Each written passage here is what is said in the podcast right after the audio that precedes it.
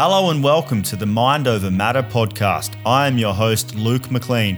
This is the show where I interview experts on all things mental health and well being, from strategies you can learn like mindfulness, deep breathing, and cold showers, to people with lived experience like myself who have lived with mental illness and or addiction and open up about their pain to share what has helped and hindered them to provide you with motivation and inspiration to live the best life you can. So let's take the power of our minds back and live a healthier and happier life.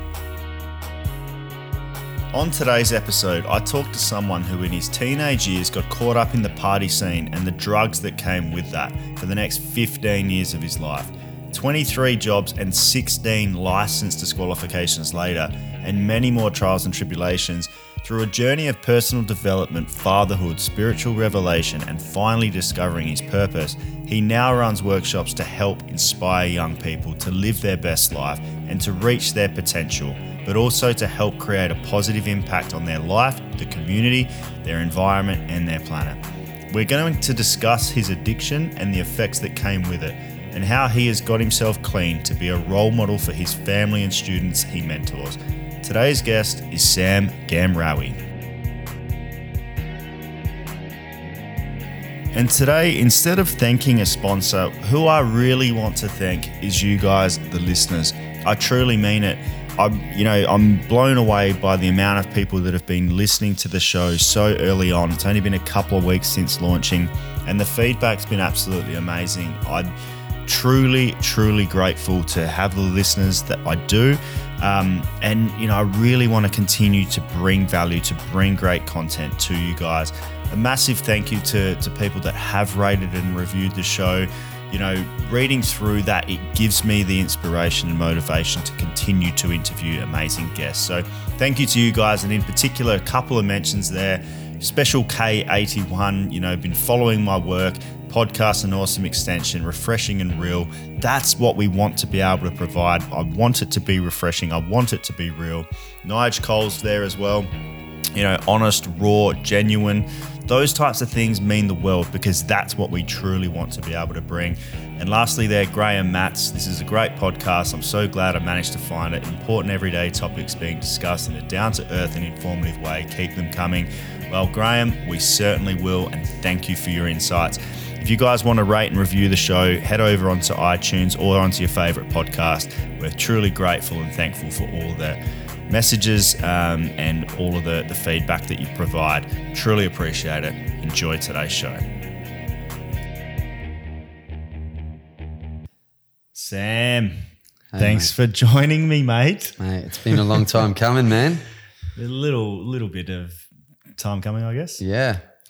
Um, I want to ask before we get into your whole life story and how amazing you are as a man. Oh, want to talk about is this, I know we have kept our distance, we've kept our distance. Is this a normal, what we did before jumping on air? Is that a normal pop over and what you would do, what we did? I've made that sound so weird. no, no. Well, the, the probably the people are wondering what did we do? Like, what did these guys do?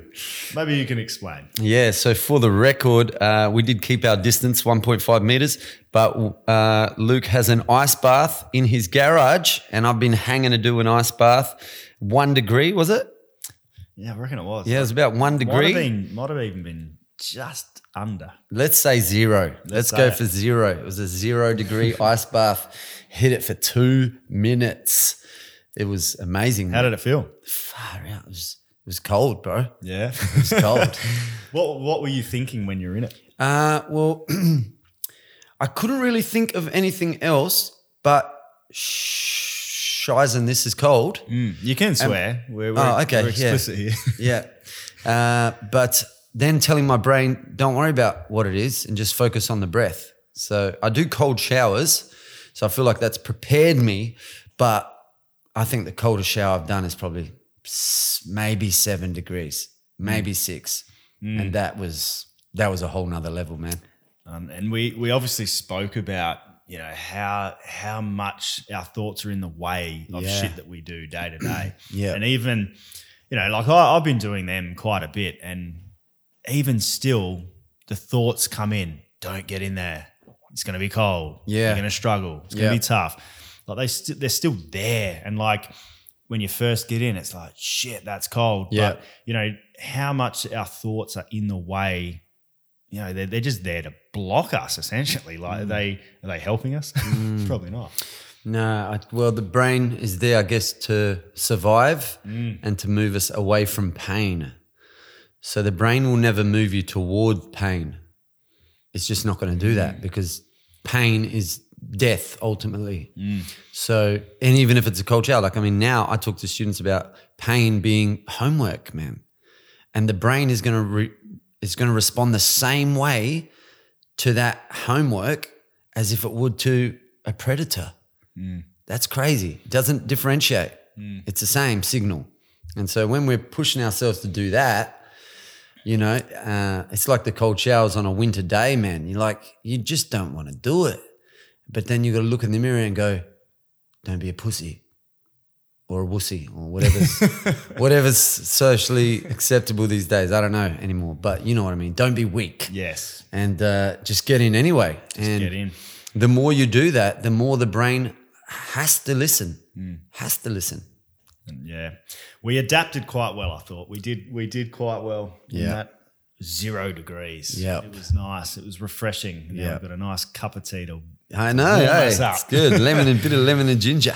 There we go. So, mate, look, there's a bit that I want to talk about today, and you've obviously got a fair story yourself. Um, and obviously, with this show, it is very much about being able to to get people out of autopilot, but also understand that you know we all have pain, we all have stories, Yeah. you know, we all have experiences that we may not be proud of, but and and and I, I guess what I really want to be able to get into is how you sort of went through that and sort of not well, come through the other side, but you use that experience to to be able to to help other people, which is amazing. You run workshops to help and inspire young people um, to live their best life and to reach their full potential and create a positive impact on their life, their community, the environment, and the planet, which is absolutely amazing. What's motivating you to do that work? Uh, I had a life coach many years ago who told me, you know, a life worth living is a, a life where you leave behind a legacy. You know, and there was an exercise we used to do where you used to picture people coming to your funeral and what they were saying. Uh, what would they say about you? You know, or if you had children, what would they what would they say that you were about? You know, and if I can leave the planet and they go, man, I mean, he did a lot of stuff, blah blah blah, but he was there to help young people because ultimately young people are the future. So I mean, yeah, I can go and help adults, but I don't really like adults as much. uh, but I feel like you know they've already gone through stuff, whereas these young kids, I can give them the tools, and they're going to make their own mistakes anyway.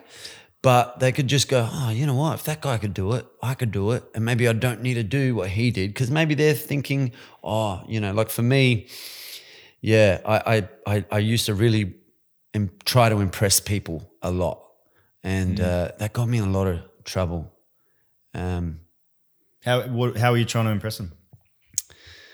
just doing silly things and trying to be cool, and you know, and it just you know just made me go down the, a, a path where I shouldn't have gone down, and really I should have known. Well, not that you should have known, but it is what it is. But I should know that I should just be proud with who I am and not have to impress others. So if I can teach those lessons to young people, then I'm hoping that they will avoid a lot of that pain. You know, mm. that's I guess what wake, gets me up. Yeah. Yeah. So is it in a way it's it's kind of you trying to be that that um that guidance for your younger self. Yeah, I think so. Yeah, Yeah, that's Yeah. It's, it's good, man. Look, let's. Uh, you know, I, I, I want to be. thi- This show is about being really raw, Yeah. and, and being personal. Yeah. Um, you know, it's not here giving tips and strategies and and you know from something we've read from a book. Yeah. You certainly haven't read a book on your life. You've Yeah. experienced it. Um, tell us about when things got really difficult for you? Um, what sort of led to that point, and and if there was a rock bottom moment attached to that? Okay. Um, so if I if I start back uh, just after high school, uh, so I'd probably been uh, so I was a good student. Like was always going to plan to go to uni and travel the world. Um, I was going to do a degree, just pretty much to not impress your parents, but you know to make them proud, be the first one in the family. To, Just what you would, you know, what we're supposed to do. yeah, yeah, man. Well, especially Lebanese migrant parents, you know, they've come over for a better life, and then you know you're, yeah. So you got to sort of create. When I thought I'm going to travel the world and get paid, so I did something, you know, hospitality management, tourism, and um, through uni, I um, st- I always loved to dance and party, and then that sort of got me into the party scene, and with the party scene comes, you know, the drug scene essentially. And uh, you know, it was just a social thing and party and get on it on Friday night and then party through to Sunday. And I just got addicted to it, man. Like I just loved it. And then, yeah, that just sort of went for years. Um, So what what age did you start getting into drugs? uh, so I guess heavily, like not. okay, so weed was throughout high school. Yeah. Um, but then the harder drugs are probably 20 years old. Mm-hmm. Yeah. So I was actually one of the latest, the the last in my group. Uh, I used to just drink and smoke weed and go and party. And then they were like, "Oh, bro, this," and you know, introduce this other stuff. And I was one of the last ones. I was like, "Nah, nah, nah." And then I remember the first time I was just like, "Whoa!" and and sort of just got really addicted to that feeling. And then just I'm sort of someone that just goes flat out, and um, there's no half-assing anything. So I just went flat out, and that that journey there was probably five years, just almost every weekend, man. You know, for a long time, man, and and not sleeping two three days, like. Did did you like with that? Did you notice a point where it went from just experiencing the party and um, enjoying to that? that- Like, did you did you notice the shift into more pain and more? I don't want to do this. Like, was there a Um, there was always moments of it, but because it would sort of stop on the weekend and then go back into normal life, essentially, like work and uni, it was all right. Um, years later, when it started hitting midweek, that's when I sort of started thinking, oh, this ain't right. And then I remember thinking, oh, well, at least I'm not doing it by myself. And then when that happened, I was like, oh, like I remember watching this movie, uh, trying to think of the title now, it slipped my mind Human Traffic, right? And that was all about that party scene, blah, blah, blah. And I remember getting something out, boom, doing, racking up while I watched it. And I was by myself and I was thinking, oh my gosh, is this where I'm at? And it was on a, like a Wednesday night yeah? you know, midweek. And I thought, oh, this is not right. But again, because I had places I wanted to go and things I wanted to do, and I wasn't like, that's how I kept the stories you tell yourself, right? To keep you, oh, no, it's okay. I'm okay. Because I'm not like that guy. Mm-hmm. I, I go to uni, I, I work, I function well, but this is just something I do. So you normalize it. And yeah, I think I did that for years until um, I had kids and I had my daughter, and I thought it'll stop. And then um, the probably the the harder drug came in, um, and uh, and it just it didn't stop, man. You know, and obviously I wasn't out partying anymore, so I was at home doing stuff, and I'd stay up and I'd write like I used to rap, and I just love writing. You know, raps or poetry or whatever you want to call it, or just stories and stuff, and I'd just stay up, get creative, and write. And that happened for a few years, and again, still functional. But then um, the funny thing was, and we had a chat before off the mic about gambling. So I never gambled, okay? Ever. It just didn't even entice me at all. Mates just go to pokies. It's now I used to think such a waste of money. But then what happened is years of the of the drugs, the creative flow stopped flowing. And so I'd be up, I'd be like, oh, what am I gonna do? And I started getting into poker. And then I started playing online poker. And um, one of the rock bottom moments was within a 24 hour period, I just did not leave the laptop.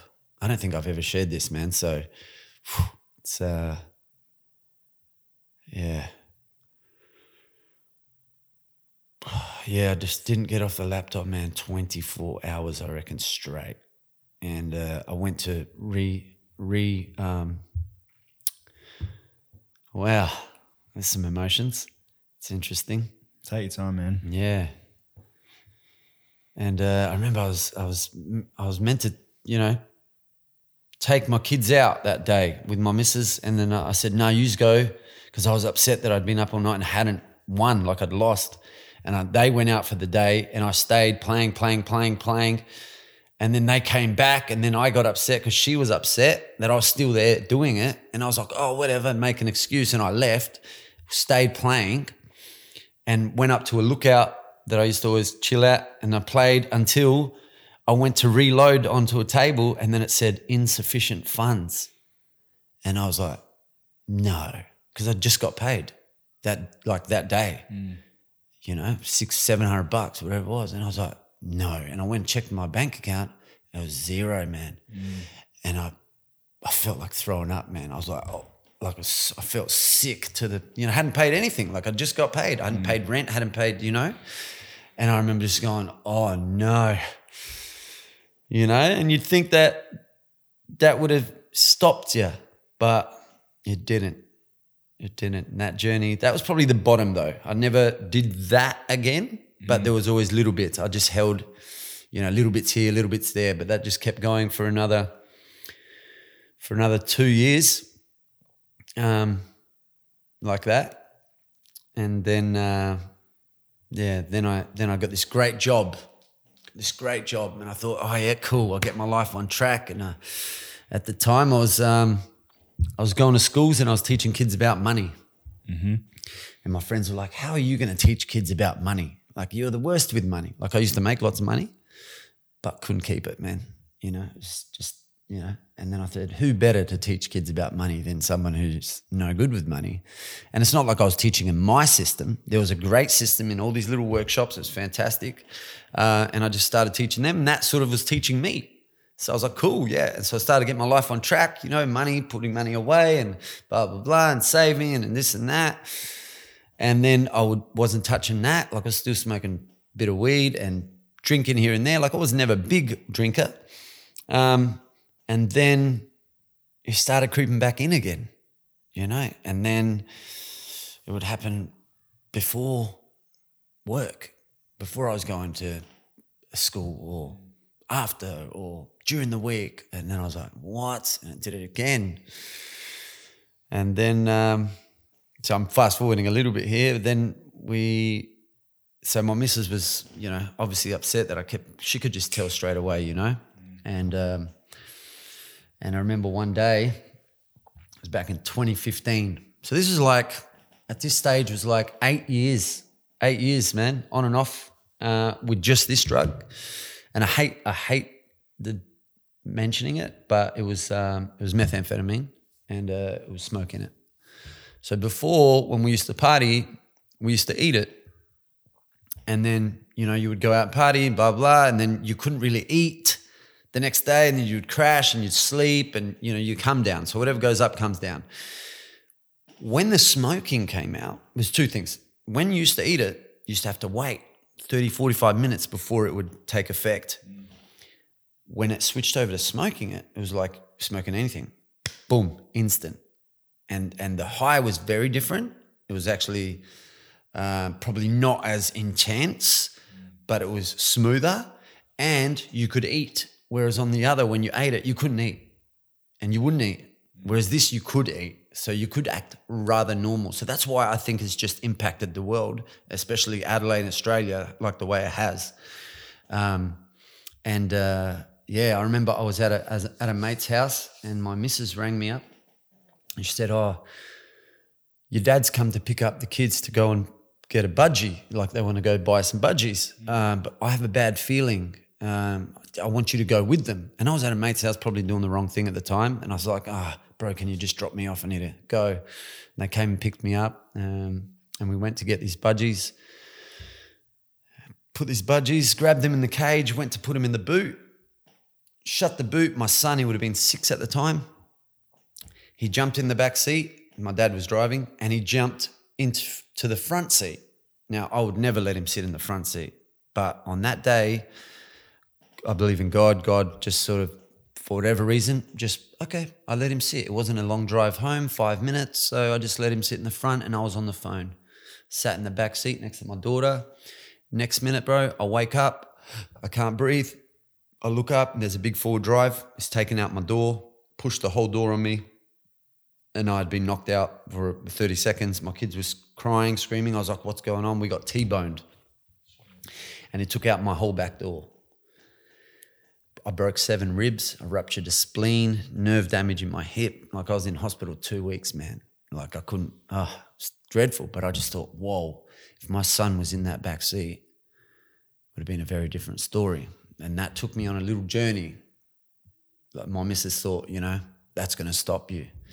It didn't. It took me another nine months before it stopped me and before I had what I call a divine intervention with God. And um, that started the journey of where we are today. So f- almost five years clean. Um, yeah, I don't smoke. I don't smoke cigarettes, don't smoke vapes, don't smoke weed, don't drink alcohol, don't touch drugs. And I haven't for a long time, man.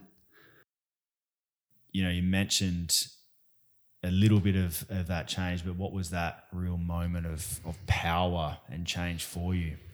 Yeah. So um, if I go back to around where I started, I did. Um, so one people always say to me, "Man, how did you go through that many years and still be okay?"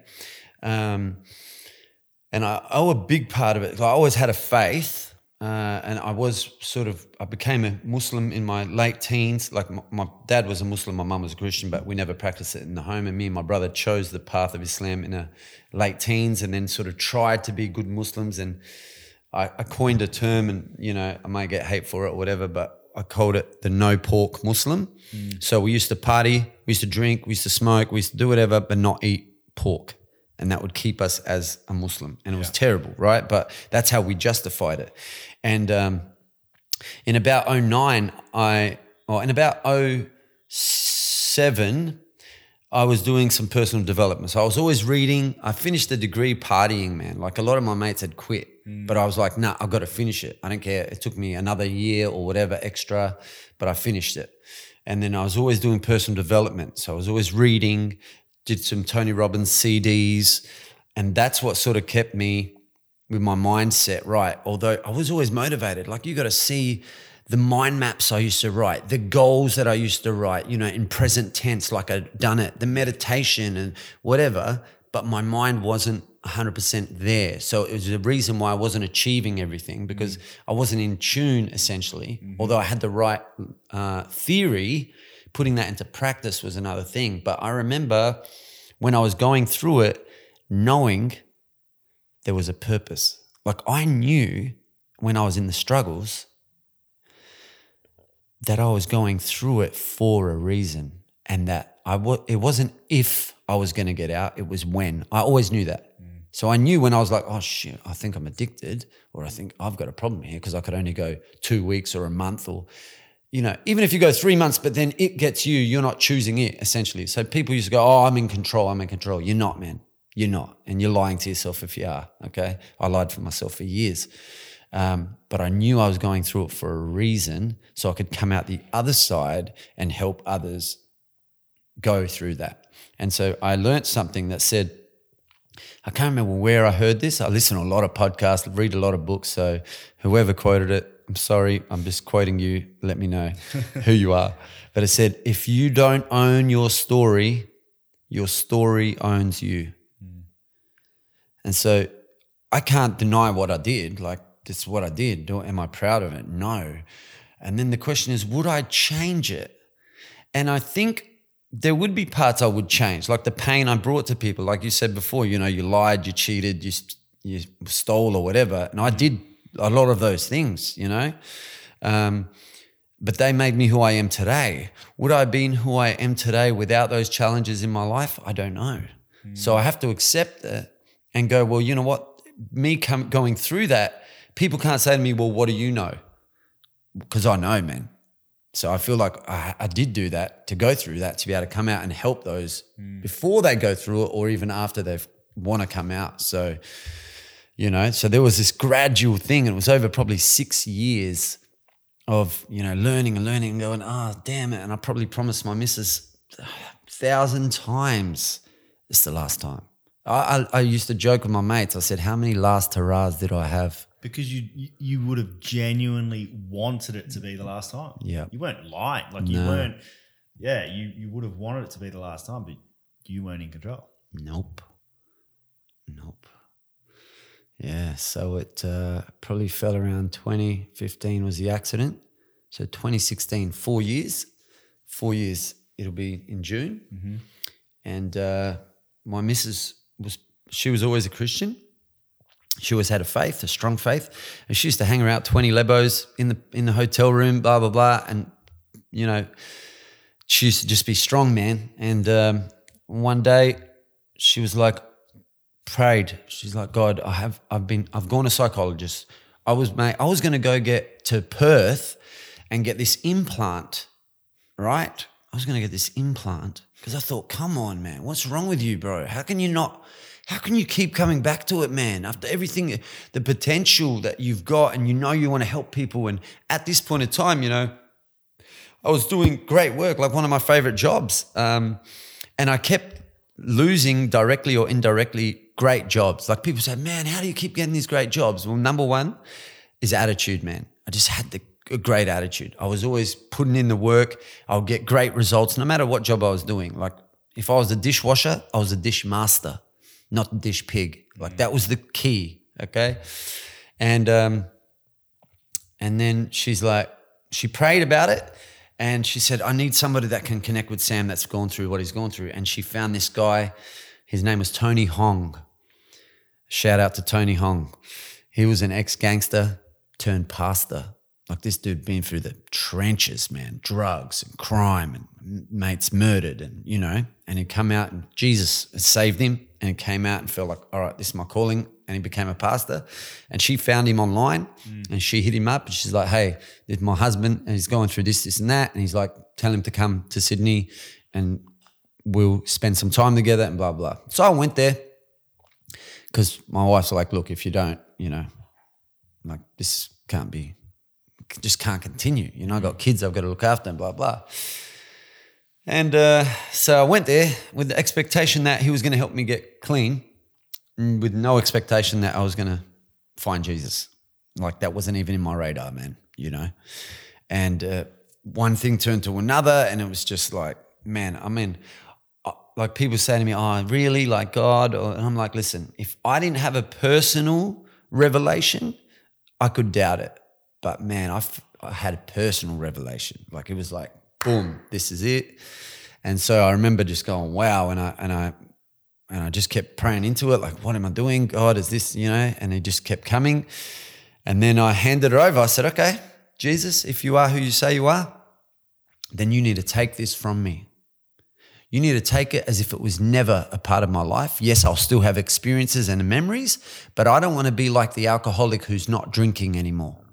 Does that make sense? Mm. Like an alcoholic's either drinking or not drinking. I didn't want to be that. I wanted to just be, no, that's it, gone. And I remember I got on my knees and I prayed, man. I was like, listen, if you are who you say you are, Jesus, then you need to take this from me right now. I don't want it like hanging over me. I want no desire, mate. And if I'm looking at you face to face, mm.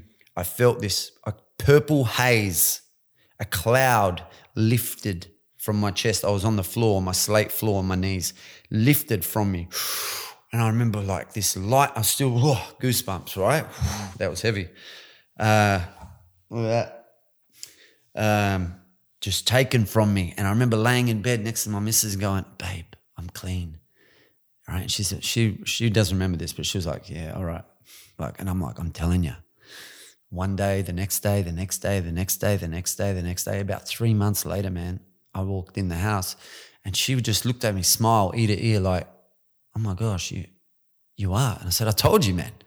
And there wasn't a desire. There wasn't a, like, I remember I was still vaping then to get that habit. you know, because it's a clouds. There's this whole thing. Like, if we're talking mental, like, mm-hmm. there's a whole pattern. It's not just what the drug does, there's a whole pattern around it. And the habit, we're habitual creatures. There's this habit, there's this, you know, the actual utensil, the cleaning of the utensil, the packing of the utensil, the watching the actual drug itself change forms. Like, there's this deep connection, man. I call it the devil's drug for a number of reasons, but there's this deep and so I remember just vaping because I could blow these clouds. The vape wasn't as bad as a cigarette. Um, it wasn't going to impact my brain, but it still allowed me to have that habit. Mm-hmm. And I remember then I was like, why am I even doing this? Weed, I thought I would keep smoking weed till the day I died. Like they used to call me Sammy G, man. And so green was just like something I used to do. Like it was just a part of who I was. Mm. And I just smoking that and I was like, I can't do that. In my mind, I'm like, I'm representing Jesus now. He's taken this from me. He's changed my life. And what am I doing? Drop that. The alcohol was easy because the alcohol to me, everyone's like, come out now, have my mate's 40th or this or that. Nah, drink, bro. Have a drink, bro. I'm like, nah. Because in my mind, I can't have one beer. Mm. Luke, I don't know if you can. I can't.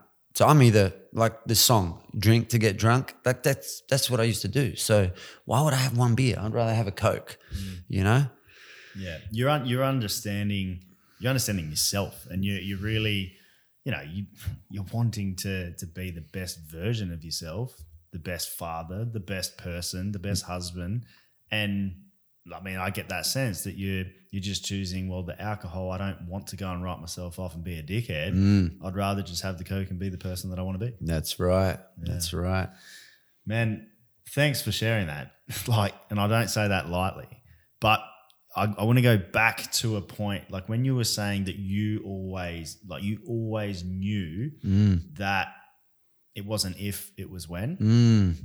What would you say to people that can't see the, like, can't see that? They can't see mm. the, like whether they're you know whether it's an addiction whether it's you know struggling with relationships whether it's struggling with work finance whatever it may be and they're mm.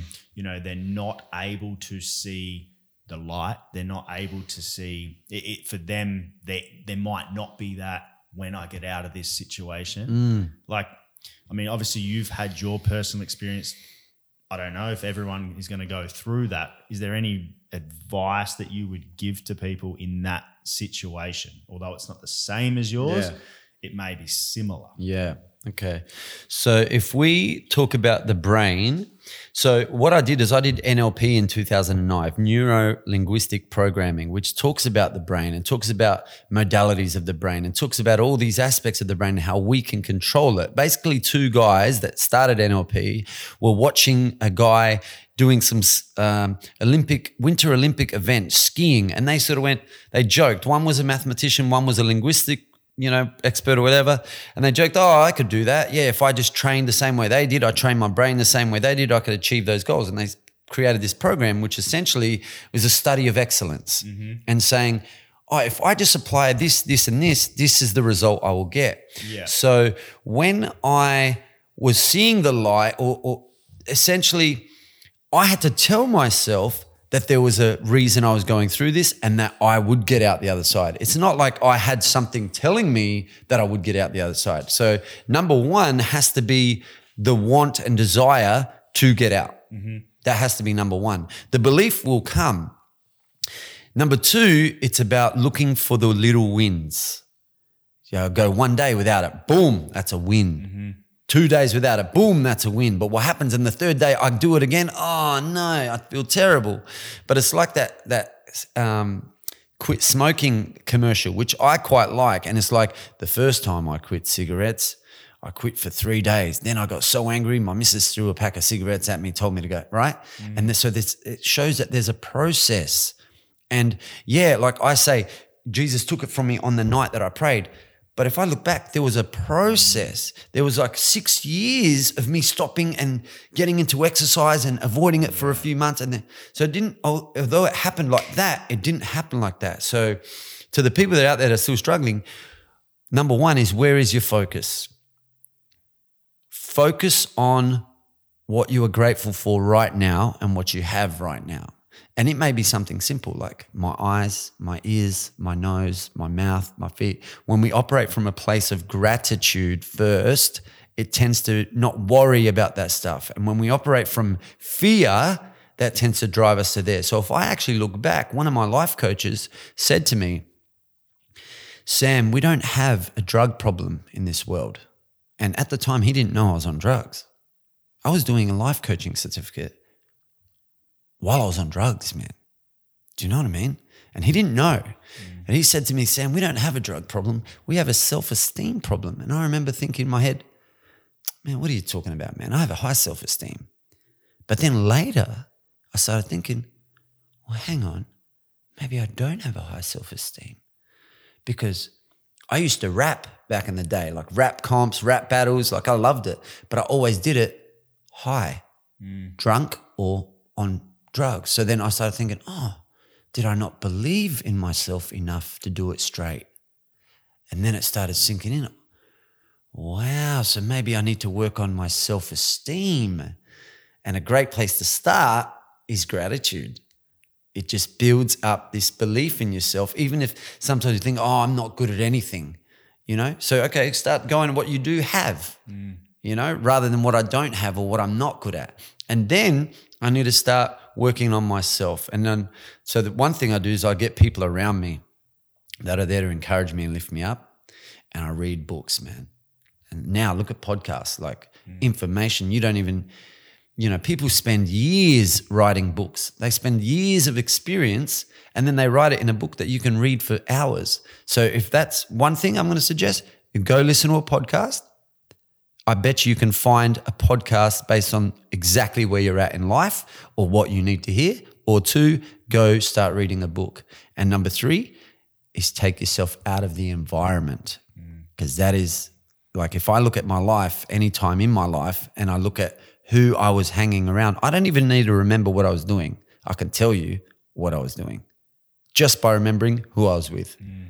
That's how important environment is. So, number one, I would say is change environment. Number two, look for the information that where you're at in life to help you out of that situation. Mm. Yep. Mate, great advice. I mean, like that. Oh man, it rings rings so many bells. And and as you're explaining it, I'm thinking about my own situation, my own environment, my own journey, and the amount of times that you know I'd fuck up and and have a relapse and beat myself up and Yeah. go down that dark path Yep. again. Yep. Because I, you know, I was like, fuck, I've done it again. Yep. It's happened again. Yep. I'm never gonna get out of this. Yep. But the way you put it, then understanding that that is a part of your process. Yeah. That's a part of your journey. Yep. And while some people, you know, it might be, say they're addicted to cigarettes, they might put them down and that's it, they quit. That's their journey. Mm. Yeah, maybe that yep. works for them. Mm-hmm. But understanding that everyone's journey is different. But I like the way that you put that, and and particularly starting from a place of gratitude as opposed Yeah. to fear. You know, Yeah. the current situation that we're in. We spoke about this off um, off the show or before the show.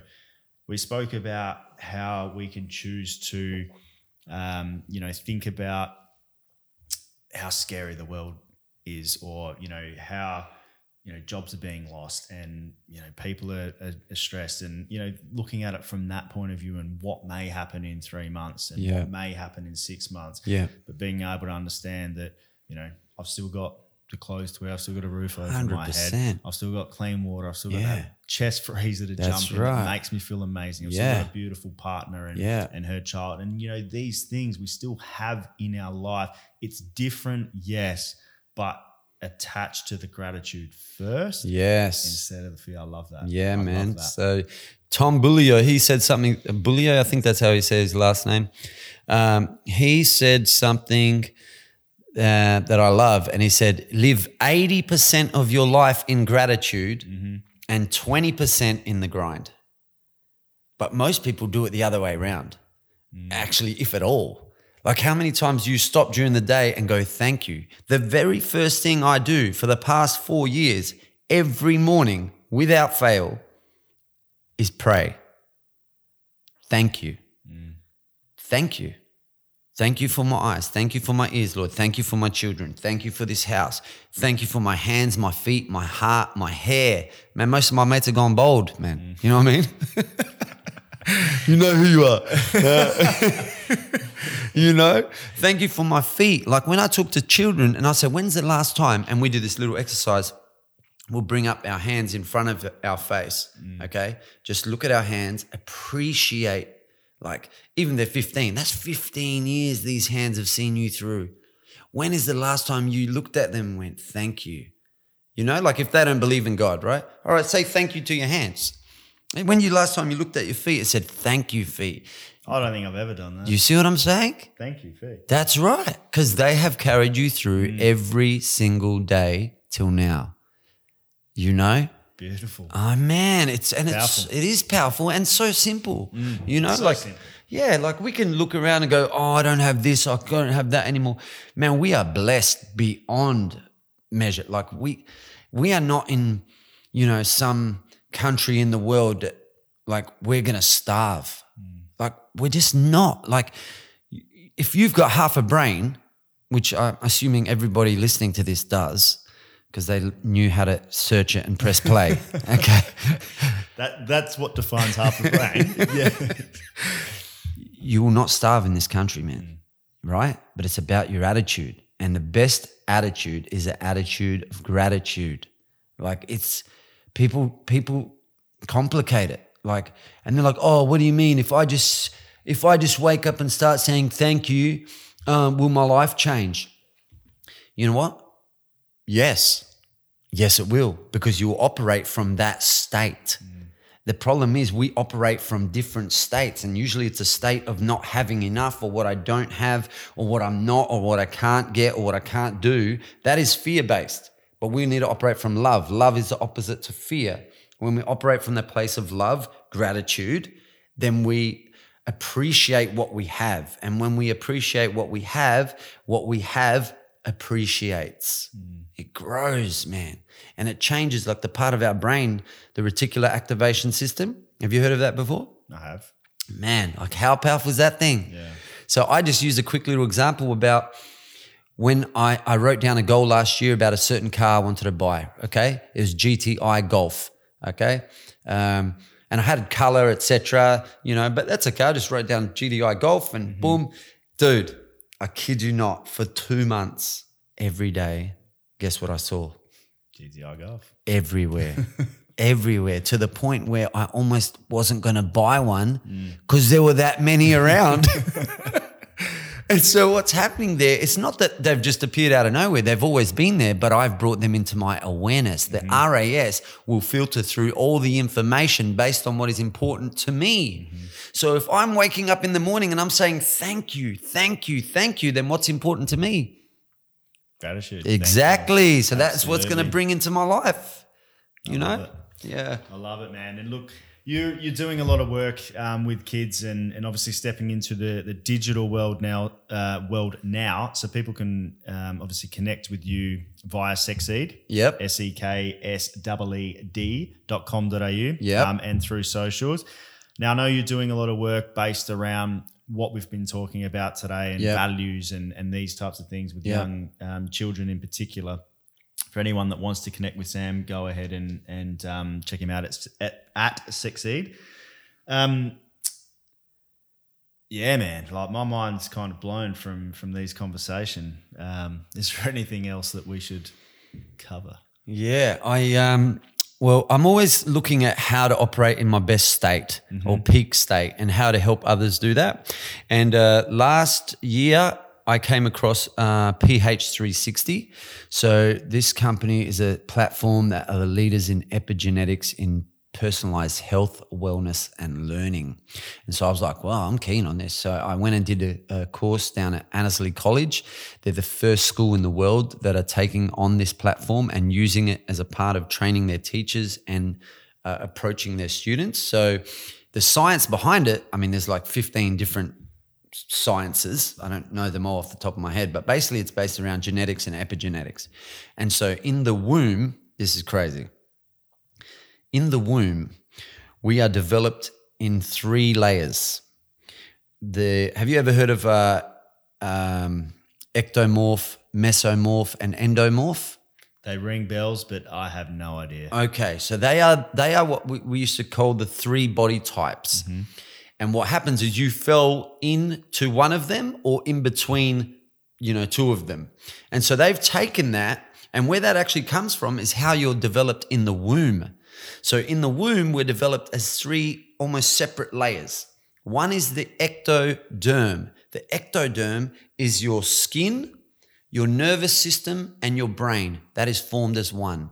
The mesoderm is your muscles and skeletal system. That is two. That's your mesoderm. And the third is your endoderm, your organs and your digestive system. That forms separately. So where you would fit would be determined by where how you were formed in the womb. And not only for your body type, but for how you respond to certain things, how you learn better, what foods you should eat. And so they've just built this platform around this. And imagine that it starts off as a circle. Mm-hmm. And so you would land somewhere on the circle from zero to 360, like degrees, okay? But you'd mm-hmm. get a number. That number would then say that's your starting point, okay? Then, based on epigenetics, epigenetics is like how you've been raised, the environment, the country you're in, your background, your parents' culture, all this stuff would add up. And you then become not from a flat spot on a circle, but now you become a spiraling 3D cone and you sit at the top. And so it's based on all this information. Mm. And, bro, it has taken it to a whole nother level. Wow. Yes. uh, it's, and I'm just learning it. So I, am like, I did this two day training. I'm like, wow, I can take this into schools and personalize the experience that each student has based on their strengths and what we call our key priorities. So there's six priorities that we all have um, mind, social, place, like environment, genius, like what you're good at, fitness, and food. There are six priorities. And depending on where you are and where you sit, determines on what order they go in. Mm. So my top three is mind, social, place. Wow. Genius, fitness, food. That's how mine work. So when I get my mind right and my social right, those two keys, then I get my environment right, everything else falls into mm. place. And it's just like, man. So that's where I'm at right now. Love it. I want to get endorsed. So I'm- just in the middle of finishing my course, get endorsed, and then start to obviously this online stuff. Like we were talking before, I'm not an online guy. Like I, I actually, I actually hate it. I think, Uh, I think we can we can hear you've got the passion. You've got a lot of knowledge here. Mm. Anyone listening, get in touch with Sam that can help him out and get him into the online um, space because he's going to be able to help a lot of people, help impact um, or create positive impact for a lot of people's lives. So anyone listening, jump Mm. onto Sam and um, give him a hand with that. But mate, appreciate it, man. Man, thanks for for taking the time. Thanks for jumping in the freezer. Thanks for Ah. the cup of tea. Thanks for the insight, the openness, the vulnerability. Cannot thank you enough. Um, man, I love it. Thank you so much. Thank you, brother. Appreciate it, man. Thanks so much.